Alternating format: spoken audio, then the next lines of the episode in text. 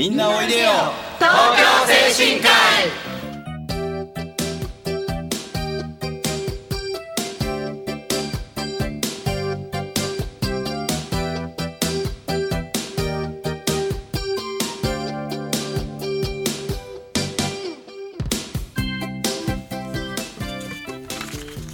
番組はハートフルたなしフローラたなしを運営する東京精神科医のスタッフが西東京市高齢者支援活動を多角的にご紹介してまいります。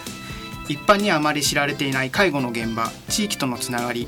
そして東京精神科医独自の取り組みなどのお話を中心に分かりやすくお話をお送りしてまいります。本日の進行を務めますのはリハビリテーション科副主任の村田。ハートフルたなし訪問看護ステーション所長竹内。そして FM 西東京の直美でお送りいたします。します。えっとですね、実はですね、前回ご紹介いたしました。自衛と自衛消防のお話なんですけれども、はいですね、今今回の9月3日にえっと実はありまして、ええそこでですね、当法人の方で一体入賞いたしました準優勝という形でおめでとうございます。お疲れ様でございました。すごい頑張ってましたね。えー、はい参加された皆さんどんな感じでした？何かおっしゃってました？あ？なんかちょっとねおめでとうございますなんて話しかけたらいやちょっと優勝狙ってたんですけどね なんて言ってましたね。もう本当に自信を持ってじゃあその審査会に臨めたということなんですかね。そうですねすごい練習してましたからね多分自信あったんだと思いますね。それは何よりでございます。はい万が一の際にね、はいその力発揮していただきたいですね。そうですね心強いですね。はいはい。ですね本日のラインナップなんですけれども8月26日に行われました東京先進会を盛り上げてくださいました串田さんと栄養科の鈴木さんをゲストに来てもらいました。えっ、と精神科医 精神科医祭り地域とのつながりをテーマにお話をしたいと思います。それでは皆さん それでは皆おいでよ東京精神科医スタートです。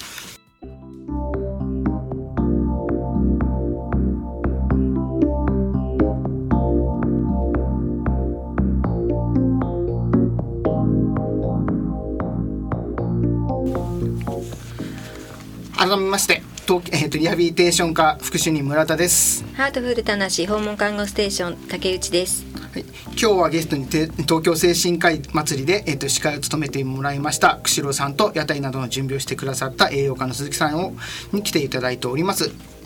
えー釧路さん鈴木さんよろしくお願いいたします。よろしくお願いいたしますします。釧路さんはね、はい何ヶ月かに一遍応援いたしますけれども、ね鈴木さん初めてですよね。よろしくお願いいたしよろしくお願ます。はい、でですね、まあ早速なんですけれども東京精神科医の様子をちょっと、まあ、今回どんな感じ精神科医祭りのですね、様子をどのような感じだったかちょっとお伝えしていきたいと思うんですけれども、まあ、今回の祭り先ほどもお伝えしましたけど、まあ、地域とのつながりとかそういったことをですね目的にこの法人でちょっと力を入れている取り組みなんですけれども、まあ、どんな感じでやっていけたかなというところで、まあ、どんな方々が協力していただいたりできたのかどんな方が参加していただけたのかなというところでちょっとお話をしていきたいと思いますが、えっと、どんな方が協力していただけましたかね今回は。鈴木さはいんどうぞ。えっとも駐車場の方でいつも模擬店の方を、うん。えーやりまして、屋台などをテントを張ってそちらの方であの地域のボランティアさん、はい。えーボーイスカート西東京第一弾の方と、はい。えーガールスカート東京129団の皆様方と、はい。があとそうですね地域の向こう大地区の、えー世話人の取りまとめされているふれあい会のさん方に、はい。えー模擬店の方をはい。こう配ってあの販売してあの売っていただくというか配って販売みたいな。はい、うん。の形で、えー協力をしていただいてます。何人ぐらいいらっしゃったんですか当日？大体。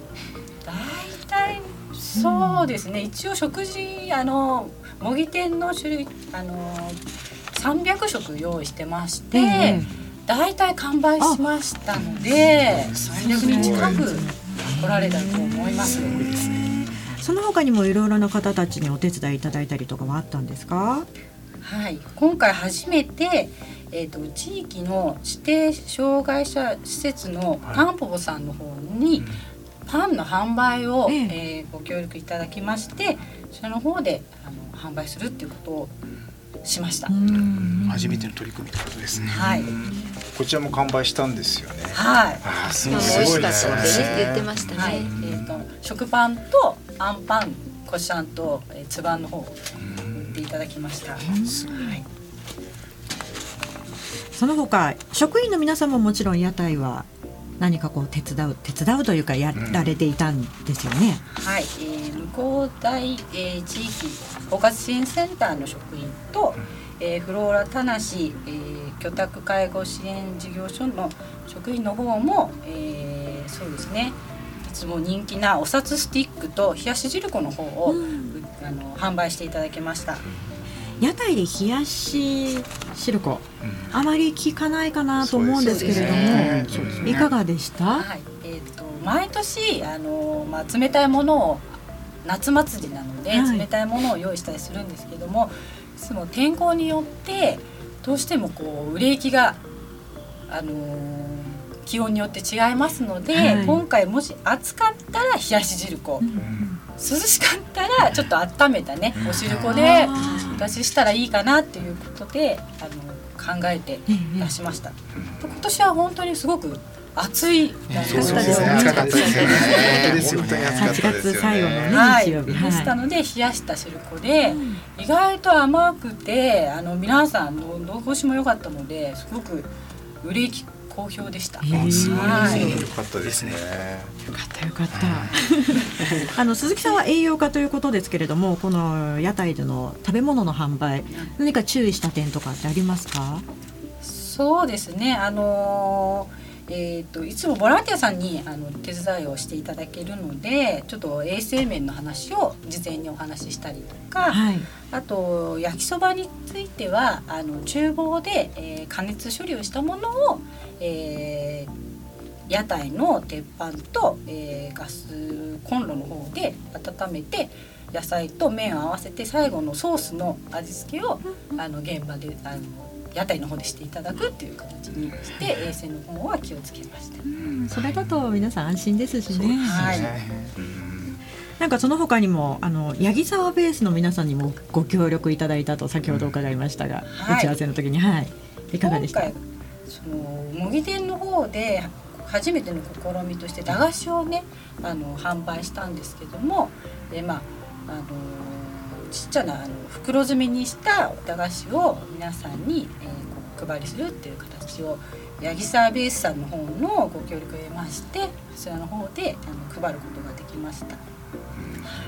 皆さんどんな表情で召し上がってました？楽しいですよね。そうですね高齢者からあの地域の、まあ、中学生や小学生なんかも来ますので皆さんあのすごく、えー皆さん取っていかれました。子供も楽しめますしね。大人の単に懐かしいななんて言ってねそういうのまた楽しめたりしますもんね。そうですね。今年はまた昨年以上に新たな取り組み増えましたね。ね、で一応ゲストの皆さんとかはこういうチケットを用意して、皆さんこう全部のお店を回れるように一種類ずつあのチケットを用意して何枚かこう一番表紙に東京精神科医祭りって書かれていて一枚めくると焼き鳥。焼き鳥。はい、あこれ88キロカロリーとかカロリーも書いてあるんですね。そうですね。はいでお札スティック76キロカロリー。これをそのテントに持っていくと引き換えができる、はい。これを、まあ、利用者の皆さんだったりとか一般の方にもお配りして。はい、一般の方にも使っていただいてます。楽しんでもらえてるといいですよね。よね。屋台だけではなく舞台というかそういったね取り組みもあったみたいですね。そうですね。あの実際僕の方は2階であの別に催し物やってましたんでそちらの方のまあ司会をですねまあちょっと、えー総合司会というような形で やらせていただいて白さんそうそうそう僕は司お疲れ様会ですもうね本当どうなることかと思いましたけどもねなんとか無事終わりまして、まああの内容的にはあの1部と2部に分けてやらせていただいてたんですけれども。まあ、一部ではあの田無、まあ、近くにあります田無第四中学校の吹奏楽部の方に来て演奏していただいてまして、まあ、これはもうここ何年かずっとお願いしてるんですけども、まあ、最初はやっぱり始めた頃はそうでもなかったんですけどやっぱり年々とこう地域の方とかご家族の方も特に来るようになって席を結構用意したんですけども立ち見が出るぐらい、あのいっぱいになりましてやっぱりなんかそういうのを見るとまあご家族とか、まあ、利用者さんもそうですけどご家族もやっぱりすごくそういうの見るのあの嬉しいんだろうな楽しいんだろうなと思いながらそれがその場所をなんかそのねあのうちの法人で、まあ、お祭りの中でこうやらせていただいてるっていうのはすごく良かったなっていうふうに思いますね。地域とのつながりより強くなっていってますね。そうですね。ね本当に良かったなと思います。うん、あとはまああの一部はその四中さんの、えーと、吹奏楽だけだったんですけれども、はい、まあ途中ちょっとまた時間挟んでですね2部ではまあいくつかあの今回は1234つ4つのねちょっとあの出し物というかあの方にいろいろお願いしてやってますね。でまあちょっと何でしょうえーと、順番でいくと、まあ、四中バンドさんという、まあ、あの四中バンドとついてますけど、まあまあ、昔なんか田無第四中学の先生だった2人がこう組んでこうギターを弾きながら演奏して歌、まあ、懐かしい歌をですね歌ってるくださるんですけれども、まあ、今は実際もう四中では働いてないんですけどなぜかこうねずっと四中バンドでやって いただいてね、まあ、四中バンドさんもまあ大なんでしょういつもこううちのなんかイベントがある時には参加していただいてねやっていただいてますけどもね。やっぱりこう利用者さんとか年代にあのあったような歌とかを選曲してくれてこう演奏してくださるのでやっぱり利用者さんの中にはあの口ずさんでらっしゃる方とかもねいらっしゃってすごくいいなっていうふうには思いますね。うんでその次はですねあの和太鼓のサークルなごみさんっていうところに、えーと、今回はお願いしてなんかあの柳橋保育園の、はい、まあ、卒園児の有志とその保護者さんによってなんか2007年にこう設立されたえー、サークルらしいんですけれどもまああのどっか一回前にもやっていただいたことがあるのかなどっかでで今回もちょっとお願いしますっていうことで、まあ、正直僕初めて聞くんであのまあちょっと言い方失礼ですけどそんなにこう大したことないのかなとか思ったんですけど実際聞くと本当に迫力があってすごく上手でやっぱりこうなんでしょうすごくこう心に。まあ、音も大きいどんどんどんっていう、まあね、そういうあれもありましたけどもやっぱこうすごく響くものがありましたね。うん、だからまあああいうのを見るとやっぱりすみませんなんか僕ばっかりずっとしゃべって なんかごめんなさい。あのすごくね良かったなと思いますね。なかなかああいうの聞く機会っていうのもねないんでね。そうですね。まあ、こうやっていろんなこう地元でいろんなサークルがあると思いますけどそういうのをこうあの見つけてこうなんでしょうね発表していただくとか披露していただく場になればいいのかなっていうふうにはこう思いましたけれどもね。はい。えー、地域にもつながりますもんね。うん。さあ釧路さんに語っていただいた後でございますけれども、はい、はい、ここで一曲お届けして後半またお話を伺っていきたいと思います。では彩香の虹色お聞きください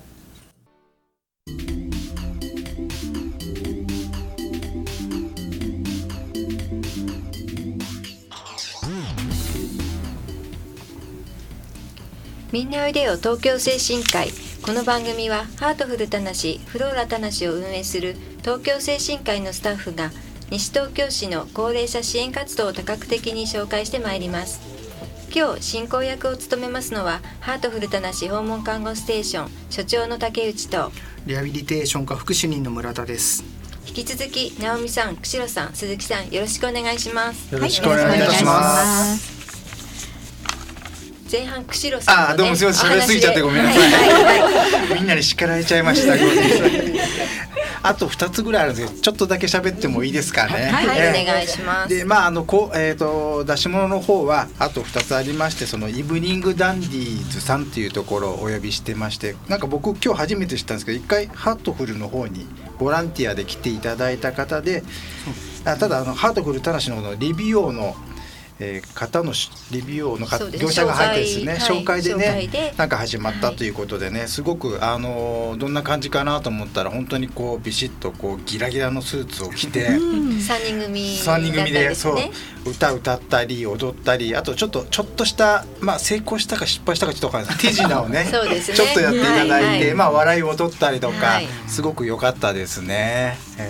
で鳥ではそのテトラさんというと、えー、方がですねあのまあなんか通りすがりの歌って踊れる大工さんということでまあ 風貌もやっぱりちょっとね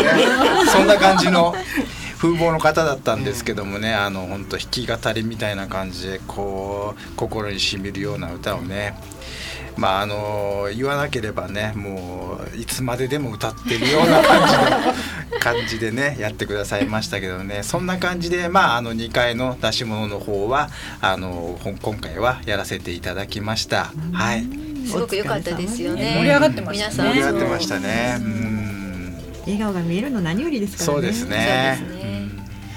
そして地域の方向けに村田さんも、はい、はい、何か PR 活動されたそうですね。はい、えっ、と私が直接他のちょっとリハビリのスタッフの方がですね、はい、関わってたんですけども、リハビリリハビリのその運動する器具なんかをですね使って、まあこんなことをやってますっていうことで。えー、と再建の場を作ってたんですけども今あのハートフルたなしで朝のと8時から8時40分のところであのこういったマシンやその場を無料で開放している取り組みをしているんですが、まあ、それでまあ実際こんなことやってますよという、まあ、この場を使ってその祭りの場を使ってちょっといろいろお伝えできたらかなということでやらせていただきました。一般の方が気になってたけれども、朝どんな感じなんだろうっていう方もいらっしゃったんでしょうね。はい、そうですね。やっぱりなかなかこう入ってきにくいというかなんかそういうことがないとなかなか来るような機会がなかなかないと思うんですね。でもこうやってなんかこうお祭りなんかだとねなんとなくこうちょっと垣根が。そうですね。気軽にねそうですね。利用できますもんね、うん、そうするとちょっとなんとなく気になってたところねちょっとね、見に行けるかななんていうところで、まあ、ちょっとちらっと寄っていただいてまあちょっとそこでねあ少し、ね、動かしてみたりね、ね、なかなか結構あの高齢者施設だとどんなことやってるのか全然分かんない方も結構多いんですよね。ね。なんでまあこういうところであ結構こういうマシンなんかもやってるんだなとかで実際なんかいろいろやった時にアドバイスなんかもしてくれたみたいなので。そう、うんまあ、そうするとなんかそういうリハビリとかね、まあ、健康に関してちょっと少し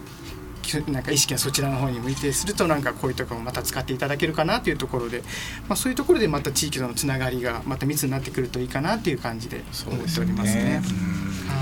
はいそして今回あの災害の募金活動なんかも行われたそうですね。そうですね。あのまあ災害がねあの続いている中、やはりあの東日本の災害の方でですね、まあ、えー、道のくマホロバ会の、えー、企画でですね、あのポプリをこう販売させていただいて、でそちらの方ですね、やはりあの売上金をまああの募金にということで、はい、えっ、ー、と活動していました。またあの西東京あ西日本のですね、えっ、と災害の方でもまあパシーマの販売をね本当あの企画してたんですけれども、はいそうですね、はい、それはですねもうあのすでにもう販売あのもう完了してしまってですね、はい。なので、えー、お祭りの時には、まあ販売はなかったんですけど、そういったちょっとまあ募金活動の場っていったところでもですね、はいあのちょっとオープンにしてやってました。はい。そしてあの精神科医のこのお祭りというと毎年恒例の地域の方も楽しみにしている夜のイベントありますよね。はい、花火ですね。夏祭りですね。花火がいいですね。今年はいかがでしたか？今年ですか？はい。ちょっと頑張りましたね。担当だったんですか？ちょっとメインでちょっとやらせていただいたんですけども。毎年だって皆さん気合入りますもんね花火大会の担当の方。そうですそうです。はい。どうでした？ここ何年かでもあれですもんねその天候が悪かったりして、そうですね。ちょっとこう微妙なあの、あれでしたからね。天気の様子見ながらちょっと行ける行けないみたいなこと考えたりとか？この花火で行くとかってちょっと。結構あの組み立てるのがその当日でないとできないもので、あのやっぱり前にやっちゃうと今度しけちゃったりとかっていうことがあるのでちょっとそういうところも配慮しながらちょっと当日にちょっとね皆さん頑張ってちょっと一箇所場所借りてこもりきりで一生懸命。そんなに大掛かりなんですか？手作りですもんね。そうですね。すべてね。はい。あの花火なんかはあの東久留米市場の方であのちょっと扱ってるところありますので、そちらの方で結構大量に 買わせていただいて。大量ってどのぐらいどんなものをどのくらい？あのちょっと打ち上げはちょっとねあの他の家の方にちょっと飛んだりするといけないので、まあ、下から噴出するのはバーッと上がるようなものドラゴン系ですね。そうですね。ドラゴン系ってやつですね、はい、そういうんですね。そういったものをちょっと中心にですね、はい、あの使って、まあ、ちょっといろいろ何パターンか作ったりとかあといろんな種類のその噴出系の花火をちょっと組み合わせを変えたりしながらちょっといろんなものをやったりしてますね。あ、もちろん花火なんで、あの事前にあの消防の方にもお伝えしてます。うん、なるほど、うち消防力入れてますんで。そうです、はい。はい。で、あの、うん、どんな感じなんですか？それ花火を置いたりとか。花火なんですけども、やっぱり一つ一つその時にやって並べると大変なんで、あのベニヤ板なんかを切って、それにセッティングして板ごと運べるようにしたいとできるだけ少人数で、まあ、かつ手がよくできるように。まあ、これ何もやってきたあれ最初にそうやって並べ大変になっちゃったりとか風で倒れちゃったりとかいろいろ。これまでのまあ失敗もねある中でもねだんだん成功に、ね、徐々に徐々に、はい、作り上げてきた感じはありますかね。その花火っていうのは一般の家庭で例えばあの花火やろうって言った時に使うようなあ花火っていうこと売ってるやつですね。そうですそうですそれがこうまあ一番とかねちょっとまとまって10個一セットみたいな感じで売ったりするものを買ってきたり。でもその花火ってこう導火線とかがついてるわけじゃないので。点火するのってもしかして一つずつとかなんですか？一つずつなんですがあのですねちょっと大変なんですよガスバーナーをね使ってちょっと火力があるもので、ふわっと。そうですね。そうすると比較的スーッと、はい、何かの職員さんがね二三、箇所担当してやるんですよね。実はね今今日来ていただいて、結構なんか初めて参加したんですけどね。結構やらされましたね。あの勝手に大変なところに組み込んじゃいました、はい、一緒にちょっと火をつけてもらったりしながら。今回天候も良かったですもんね。そこはすごくありがたかったですね、やっぱり。天気がいいとやっぱりこっちの方も水のことは気にしなくていいんですけどもただちょっと風ですかね。風のことなんかねちょっと注意しなきゃいけないんで、まあ、事前に水まいたり、そういうことして、まあ、火が飛んでも大丈夫なようにってところで注意しながらやってましたね。一番力を入れた花火は？一番力入れたんですか？えっとですね一番最後にやったですねまあちょっとタワー型の花火タワー型？タワーがちょっとまあ、タワーのようにちょっと高くちょっと積んだような形の花火を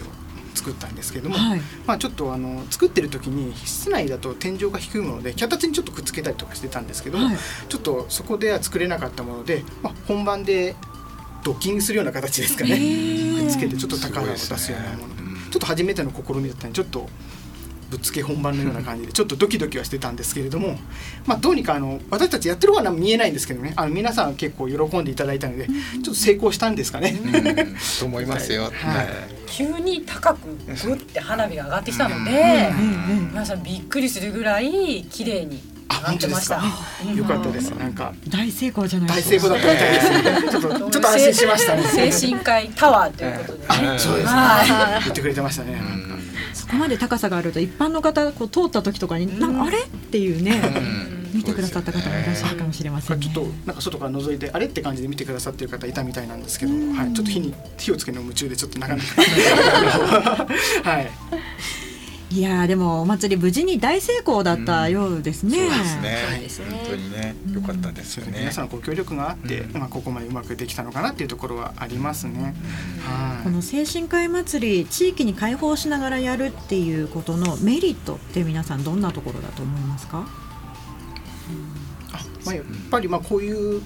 なんていうのかお祭りみたいなところをえっと介してですね、まあ知ってもらうことでまあ地域とよりつながりが持ちやすくなってくるかなっていうところで、まあ、お互いの垣根が低くなって、もうちょっとより 話しやすくなったりするのかなっていうところは感じてますね。本当にお疲れ様でした。来年の花火も楽しみにして、はい、そうです。頑張ります。はい、またさらにね、はい、グレードアップして、串田さん協力していただけますか？考えておきます。さあそろそろねお時間近づいてまいりましたけれどもえ今日は初登場の鈴木さんをお迎えしましたので、あのー、今度ぜひその栄養価、うん、についてのお話聞かせてください、ね、また別の機会にお待ちしておりますので。えー、高齢者の、まあ、栄養管理を行ってますのでそちらの方でぜひじゃあ来れる時に。そうですね。いろいろ話をね、ね、話をね、していただければね。お待ちしております。はい。でですね、以上今回は、えーと、と総協精神科医の精神科医祭りと地域のつながりでお送りいたしました今回も盛りだくさんでお送りしましたが私たち東京精神科医東京精神科医西東京市の活動を少しでもご理解いただければ嬉しいです。えっと今夜7時から再放送もお聞きください。またこの番組は放送終了後インターネットのポッドキャストからも配信しています。各検索サイトから FM 西東京または東京精神科医で検索してみてください次回は 次回来月の第2月曜日この時間もどうぞお楽しみにここまでのナビゲーションは、えっ と、ハートフルたなし訪問看護村田とあ訪問失礼いたしました。リハビリテーション科福祉に村田とハートフルタナ訪問看護ステーションた竹内と FM 西東京の直美でした。釧路さん鈴木さんありがとうございました。どうもありがとうございました。それでは次回もせーの。みんなおいでよ。東京精神科医